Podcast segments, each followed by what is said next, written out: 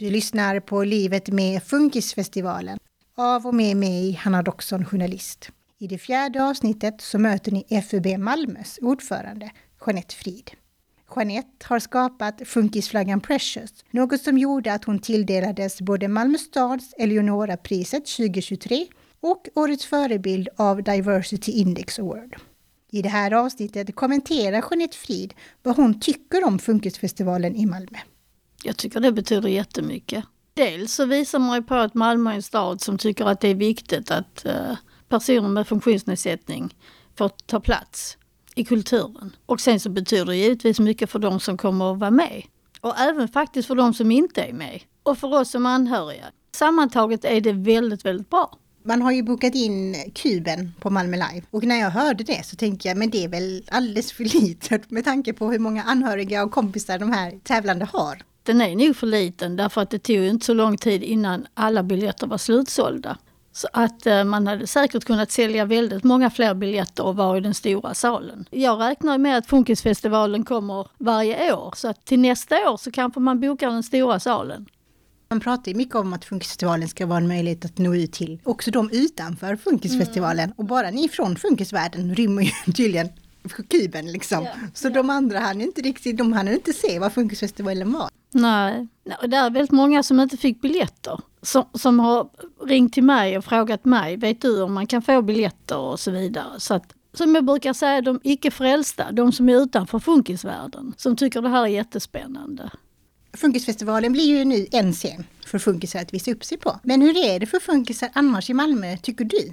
Jag tycker att den möjligheten är alldeles för, för liten. Jag hade ju väldigt mycket åsikter om Malmöfestivalen. Jag har faktiskt försökt trycka på tillsammans med andra funkisföreningar under flera år att personer med funktionsnedsättning ska få vara med och uppträda. Alltså, det är så självklart egentligen. Men jag får ju acceptera att det är inte självklart för alla så därför behöver vi jobba för det. Det finns ju funkisar som har stand-up, det finns ju de som sjunger, det finns ju de som är poeter, det finns ju inom alla olika kategorier så finns det ju personer med funktionsnedsättning som kan faktiskt underhålla och förgylla, som alla andra.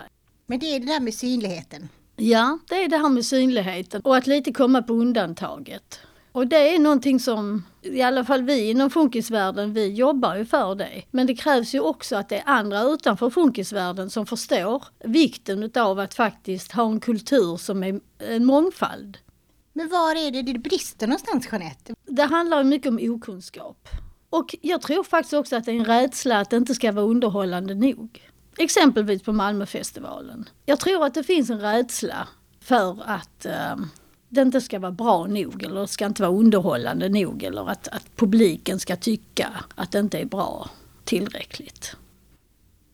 Det kan inte vara kunskapen då? Att man tror att man måste ha extra mycket kunskap när man ska göra ett evenemang med funkisar? Ja, okunskap kring att man tror att man måste ha väldigt mycket kunskap. Jag reagerar väldigt ofta för att jag får till mig just det här men, ja men det är så komplext. Det är inte alls komplext. Det är precis som vanligt. Och det är väl det också att man ska inte göra det så komplext. Man ska inte se det som en komplexitet. Det är människor precis som alla vi andra som faktiskt kan underhålla och som kan, som kan ta plats i kulturen och som ska ta plats i kulturen. För kulturen är ju för alla. Hur var det under Malmöfestivalen 2023? Det var sju inslag utav, eh, utav funkisar. Sju eller åtta eller nio inslag jämfört med hundratals andra inslag. Så är det ju en, inte sådär jättestor representation. Jag är ju inte för heller att man ska avsätta några timmar för att personer med funktionsnedsättning ska få ta plats på scenen för då blir det exkluderande. Nu är det er tur att vara på scenen. Så, utan det, det ska vara ett naturligt inslag i hela festivalen under alla festivalens timmar. Men nu kommer ju Funkisfestivalen här med besked. Äntligen ja. Tror du att det kommer förändra någonting Jeanette? Alltså bara det att, att det existerar och att Funkisfestivalen kommer. Bara det är ju faktiskt ett stort steg framåt. Och bara det är en förändring i sig. Så gäller det att haka på den förändringen som sker och fortsätta arbetet. För det är inte många dagar kvar nu till Funkisfestivalen mm. när vi spelar in det här. Men det syns ju inte riktigt i Malmö stad, kan man inte påstå. Nej, det gör det faktiskt inte. Jag tror att det kommer att vara bättre till nästa år. Eller rätt sagt, det är min förhoppning. På något sätt så finns det, och nu är detta mina iakttagelser under väldigt många år, så finns det en kärlek till varandra och att man är omtänksam om varandra och att man hejar på varandra oavsett om man får delta eller inte. Här finns, en, här finns på något sätt en, en genuin kärlek och, och, eh, ett sätt att faktiskt eh, heja på varandra som, eh, som känns ända in i hjärteroten. Och den mentaliteten finns det ju inte jättemycket av i samhället får man väl ändå säga. Nej, det, det, precis. Den mentaliteten skulle vi faktiskt kunna behöva väldigt mycket mer av i samhället. Men Jeanette, har du aldrig funderat själv på liksom att gå upp som general och försöka styra upp Malmöfestivalen efter hur du vill ha det? Jag har ju inte fått frågan, men skulle jag få frågan så skulle jag starkt överväga det. Men tror du att det, det, behövs liksom en separat person som är ansvarig för hur funkisarna ska få synas på Malmöfestivalen, till exempel du? Jag tror att eh, det skulle underlätta.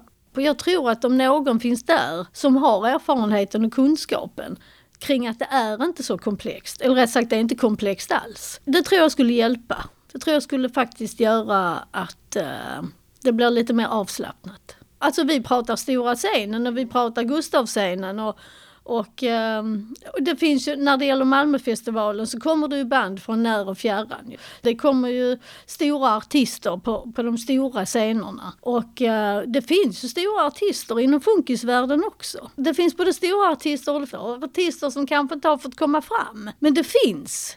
Så jag, jag är helt övertygad om att det hade gett en mer eh, nyanserad eh, Malmöfestival.